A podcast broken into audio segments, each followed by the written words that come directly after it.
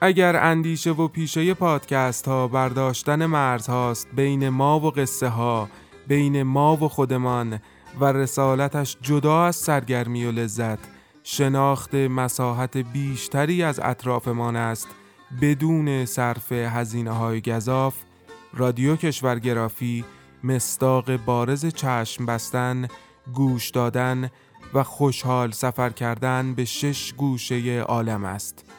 رادیو کشورگرافی در قالب قصه کوتاه و با زبانی تنز کوله دوشمان می اندازد موسیقی هم سفرمان می کند و با ما میان فرهنگ کشورهای مختلف قدم خواهد زد. لینک وبسایت و پادکست رادیو کشورگرافی را در قسمت توضیحات این اپیزود پیدا خواهید کرد. کشورگرافی.com به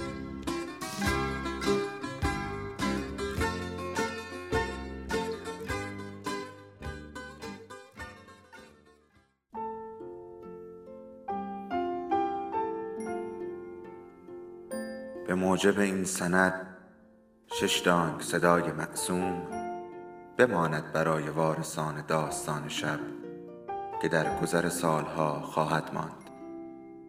ارادتمند داستان شب.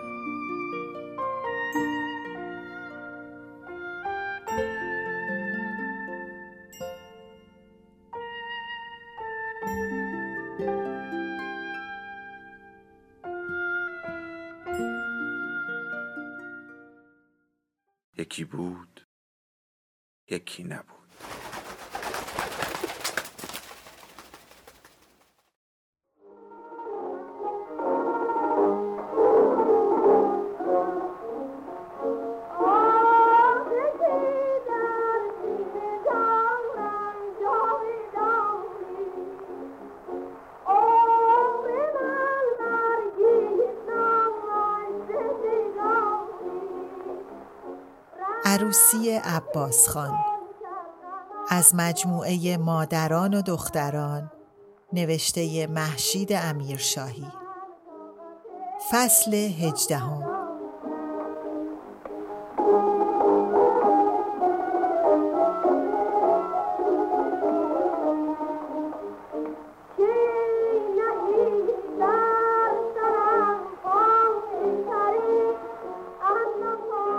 منزه و سلطنه تمام شب را آقیل چشم و لفچان در حضور منیف دیوان نشست و دهان فقط به زخم زبان گشود. بعد از آن که زن منیف دیوان به قصد استراحت از جمع خداحافظی کرد و به اتاق خواب رفت حملات منزه و سلطنه هم بیپرواتر شد. یکی به این زنی که خاچ پرست بگه اینطوری اون شکم واموندهشو به رخ همه نکشه. انگار تخم دلدله. این کارا اینجا قباحت داره. ملیح و زمان فوراً به رفع و رجوع صحبت را به دست گرفت. چه ماشالله زبر و زرنگ این آنژل خانم. اگه شکم و جلو نمی‌داد کی می‌فهمید آبستن خواهر؟ منیف دیوان خنده پرصدا را رها کرد و از منزه و سلطنه پرسید. حاملگی قباحت داره؟ در آمریک مایه مباهاته. ایه در آمریک. نوبرش آورده. اینجا ممالک محروسه از زنا شرم و حیا دارن. What hypocrisy. فرنگی ننداز دلم به هم خورد. منور و دوله با شوخی واسطه شد. والا اگه شکم منم پر بود مایه روسفیدی علی اکبر خان می شد. علی اکبر خان در میان خنده دیگران گفت بی تردید بی تردید. خب منیف این خانم آنژل خانم در کار تجارت عتیقه هم وارده؟ نه چندان. به علاوه خودش شاغله مخبر و عکاسه. دیگه فرصتی برای کار دیگه براش نیست. و با خنده افزود اگه سری به مغازه های آنتیک ما بزنه برای بریدن گوش بنده است. مجسمه یا تابلویی برای تزیین خانه می‌بره. زن بسیار صاحب ذوقی است. منزه و سلطنه با قیز گفت اینا رو لازم نکرده بگی. خب روشنه که دامن پس تو رو بالا زده آقا جان. منور و دوله با لحنی که گویی بین این دو مکالمه جاری است نه مجادله وارد گفتگو شد. چرا دامن پس منزه جان؟ دامن پیش وگرنه که شکمش بالا نمی آمد. وقتی صدای خنده عباس خان و شمس و سلطنه هم بلند شد منزه و سلطنه مثل برج بارود خطاب به همه گفت هر هر هر و ماشرا یه خورده حیام خوب چیزیه. ملیح زمان با اینکه کماکان نگران بود که جدل خواهر و برادر به مرحله غیر قابل جبران برسد بی اختیار گفت وا بسم الله حالا ما با این حیای قلابی کجا رو فتح کردیم؟ کنج خونمون نشستیم تخمه میشکنیم و غیبت می‌کنیم و کاری هم ازمون نمیاد که اسمش کار باشه. منزه و سلطنه خشم را متوجه خواهر کرد. خوشم باشه والا ملی تو حرفا می‌زنی که تو قوطی هیچ عطاری پیدا نمیشه. شده آخر زمون فقط مونده خر دجالش. مگه زن غیر خانهداری و بچه داری کاری هم باید بکنه؟ منیف دیوان دوباره با خنده بلند جواب داد. تو که نیزن بودی چرا آقا دایید به حسبه مرد؟ تو منزد دوازده فرسند به دنیا آوردی. چند تا رو حفظ کردی؟ پس بدان که زنای صاحب معرفت این کارا هم از شما بهتر می‌کنن. شما منزه و سلطنه نگذاشت حرف منیف دیوان به آخر برسد. هم چشم قره را تیزتر کرد و هم لب و لنج ورچیده را به اتاب تندتر باز کرد. خوابه خوابه خرس خونسار. حالا دیگه مزمونم کوک می‌کنه و سرکوفت دختر رخشور فرنگی رو به من می‌زنه. راستی راستی که خوشم باشه. نه جانم لوله این کار آفتابه رو می‌کنه اما قدر هر کدوم تو گرو گذاشتنش معلوم میشه. یه بارکی بگو مرض و قضا و قدر و هرچی جور و جر زیر آسمون کبوده تقصیر منه. ملیح و زمان باز سعی کرد میانه را بگیرد و این بار به منیف دیوان گفت خانداداش آتیشو که به آتیش نمیشه خاموش کرد. شما برادری کنین کوتا بیاین. منیف دیوان خنده را موقوف کرد و با لحنی جدی گفت خواهری و برادری به جای خود. اما ما که جناق دلخواه نکشیدیم که هرچی منزه بگه جواب نگیره. و رویش را به منزه و سلطنه کرد و ادامه داد بله مرض همه جای عالم هست از ماه تا ماهی اما زن عالم فهمیده به جای تسلیم در مقابل قضا و قدر حفظ و سحر و مراعات می‌کنه چرا تو تا حرف حق میشنوی می‌خوای پوستین آدم و بدری؟ به سراحت لحجه خو نداری؟ از نگاه منزه و سلطنه آتش میبارید و از جنباندن سریع تن پیدا بود که خودش را برای زدن ضربتی کاری آماده می کند. ملیح و زمان و منور و دوله از سر عجز به هم چشم دوختند و ساکت ماندند. عباس خان که در کشیدن سیگار برگ و مصرف ویسکی مالت مختصری زیاده روی کرده بود فقط در خنده شریک جمع بود و برای ایجاد تعادل در مجلس زحمتی به خود نمی‌داد. شمس و سلطنه با نرمشی که این روزها به آن دست یافته بود در رفع قائل موفقیت چندانی نداشت. عبدالله خان هم که اجازه مداخله به خود نمی‌داد. فقط امیرخان میان مادر و داییش حائل شد و پرسید خاندایی فرنگ به نظر شما بهتره یا ینگ دنیا؟ شمس و سلطنه با اشاره ملیح زمان شروع به گرداندن ظرف شکرپنیر کرد و علی اکبر خان در جواب به چشمان نگران منور و دوله صحبت مسافران را وسط کشید. حال مزاجی شازده چطور بود منیف دیوان؟ ملیح و زمان باز جانی تازه گرفت و صحبت علی اکبر خان را دنبال کرد. آره والا خان داداش یه دو کلمه از دختر و داماد من بگین جاشون سبز. منزه و سلطنه اگر زهرش را نمیریخت خود مسموم می‌شد ولی در یافتن کلمات نیشواری که پوست را هر قدر کلفت باشد بشکافد و بسوزاند و نفوذ کند درمانده بود صدا را بلند کرد و گفت دهن به دهن آدم هرزگو گذاشتن با سگ جدل رفتنه. علی اکبر خان که برخلاف خانم ها منتظر حمله مجدد نبود کلافه و بی اختیار گفت خیر خانم منزه و سلطنه پی اصلاح و استرزا نیست.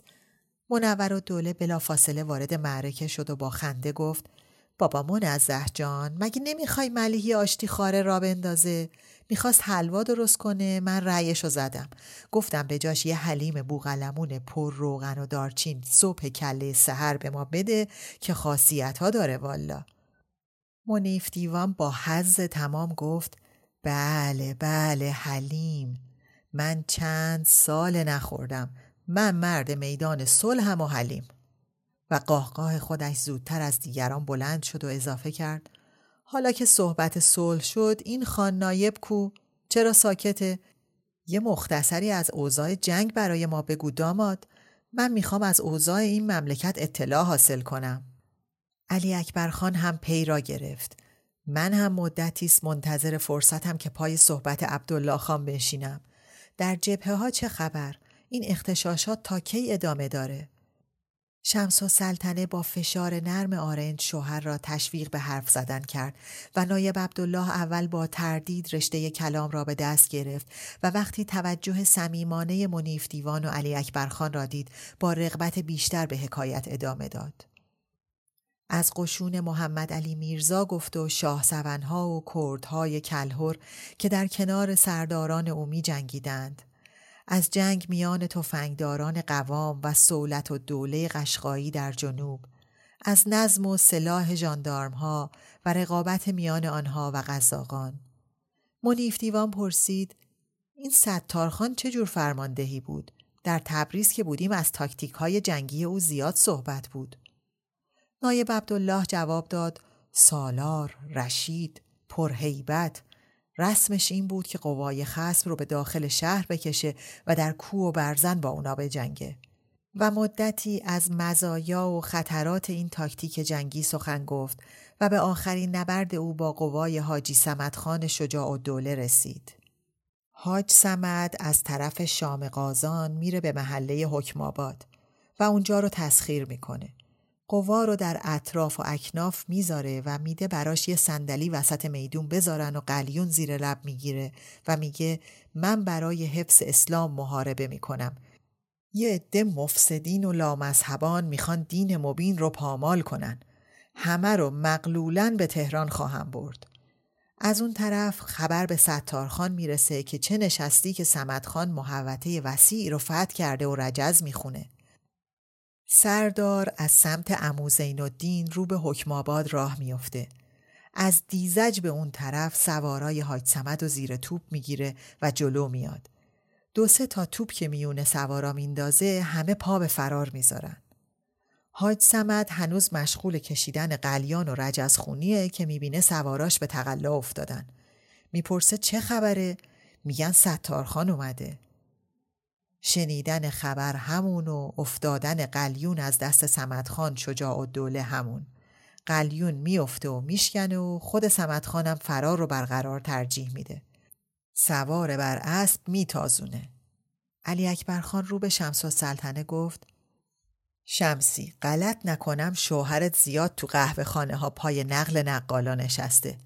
ببین با چه شیرینی سر ما رو گرم کرده.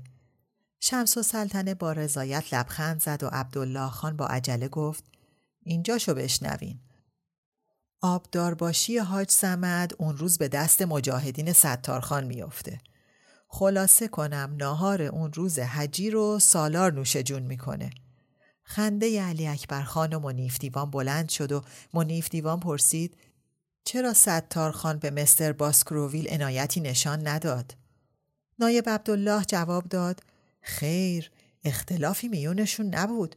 منتها وقتی فوج نجات از ستارخان توپ می‌خواد میگه نمیدم. دلیلی که میاره این که شما خام و جنگ ندیده اید میرید آمریکایی رو به کشتن می‌دید توپ رو هم برای دشمن می‌ذارید و فرار می‌کنید. علی اکبر خان گفت چندان بیرا هم نمی‌گفته. حالا عبدالله خان از یپرم و ارشد برامون بگو. و عبدالله خان به شرح جزئیات جنگی پرداخت که در خلوت و خیال هم بارها تجربهش کرده بود. ارشد و دوله از کدام راه به امامزاده جعفر رسید، میزان تلفات و خساراتی که به بختیاری ها وارد کرد چه بود، یپرم خان آنها را از چه کور راهی به جناه راست قوای ارشد فرستاد، کجای پای سردار تیر خورد و چرا اگر نخورده بود اسیر نمی‌شد؟ چطور محمد علی میرزا با اسم خلیل بغدادی توپها را به عنوان آب معدنی و مال و تجاره از دریا با کشتی عبور داد و ارشد چگونه این داستان را در اسارت تعریف کرد؟ چرا از جوخه اعدام که متشکل از هفت جاندارم بود فقط یک تیر به او اصابت کرد؟ با چه شهامتی در انتظار مرگ ماند و تا چه حد دم واپسین به سلطان مخلوع وفادار بود؟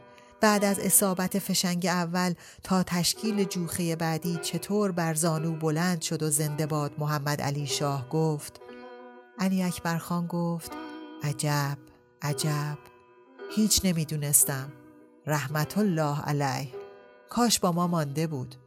حالا به نظر شما عبدالله خان این اختشاشات رو چطور میشه مرتفع کرد؟ از وخیمه. ما همه خواهان حفظ مشروطه ایم ولی عوام از تعدی و اجحاف و از ناامنی و قحطی به جان آمدن. چه باید کرد؟ نایب عبدالله جواب داد فقط یک سردار کارآمد چاره درده این مملکت به نادری احتیاج داره وگرنه اون سرش صحراست. مذاکرات به وضع جهانی کشید و آغاز جنگ میان دولتین ایتالیا و عثمانی. منیف دیوان گفت اگر آتش جنگ به همه قاره قدیم سرایت کنه اوضاع قمر در اقرب خواهد شد. علی اکبر خان دلداری داد. به ینگ دنیا که ساری نمیشه منیف. جنگ رو شمشیر می‌کنه سودا و پول. تا وقتی سرمایه هست سود هم هست. بله ولی اگر اروپ میدان حرب بشه به تجارت لطمات زیادی می‌خوره. خانم ها سوای شمس و سلطنه که در کنار شوهر روی نیمکت نشسته بود در طرف دیگر اتاق پذیرایی گرد بودند و به صحبت آقایان توجهی نداشتند. امیرخان بر دسته مبل خال منورش نشسته بود و عباس خان در حد فاصل میان زنها و مردها روی صندلی پینکی می‌رفت. منزه و سلطنه بدن را می جنباند و از لای دندان قیزش را بیرون می ریخت. تمام هم ملیح و زمان مصروف آن بود که به کمک منور و دوله منزه و سلطنه را از خر شیطان پیاده کند. به نجوا گفت ببین خواهر باید تا یه دو روز دیگه به سلامتی بفرستی پی عروست. منور و دوله اضافه کرد کالسکه ما در اختیارت. به میل خودت آزیم بندیش کن و روونش کن منزه جان. ملیح و زمان ادامه داد دیگه چی از این بهتر اما من میگم آزیم بندیشو بذار بر عهده زن خانداداش. منزه و سلطنه شعله چشمها را متوجه خواهرش کرد و آمد جوابی تند و تیز بدهد ولی ملیح و زمان لبگزه کرد و گفت گوش بده خواهر دو دقیقه کینت و فراموش کن گوش بده.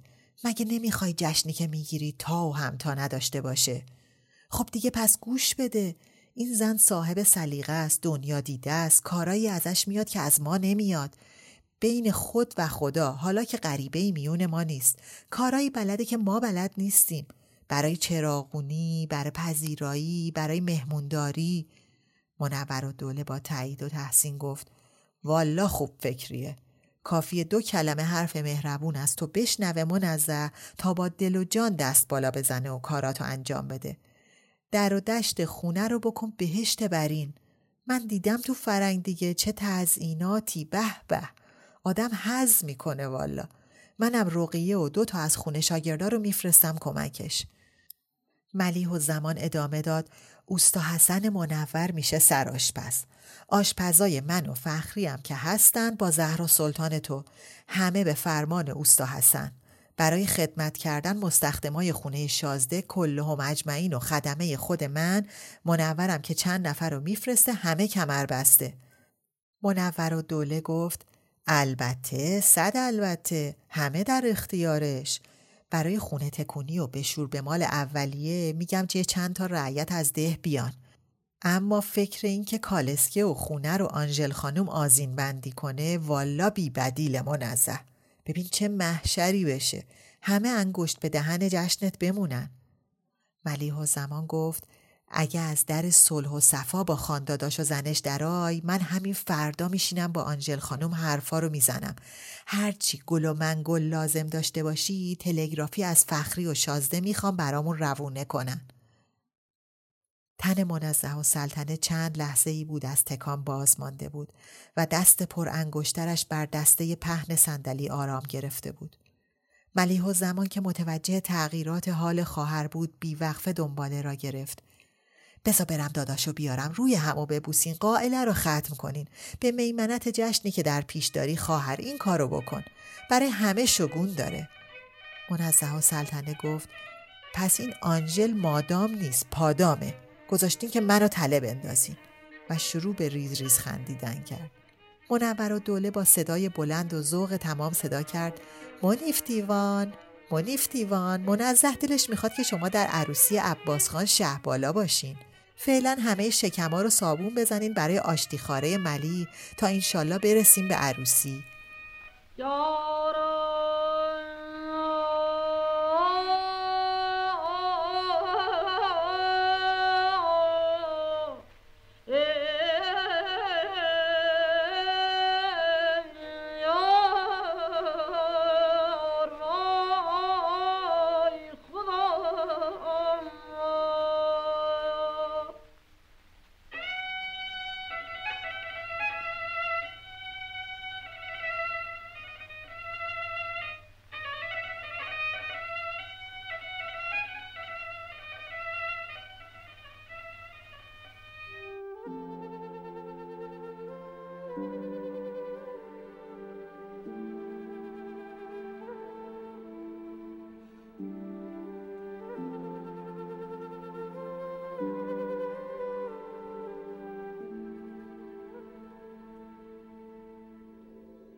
داستان شب بهانه است. برای با هم بودن دور هم نشستن شنیده شدن.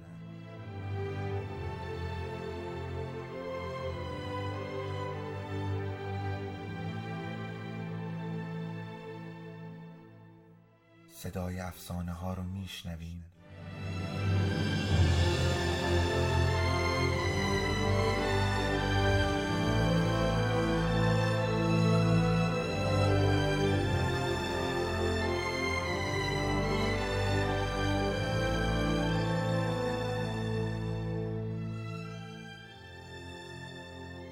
我总在。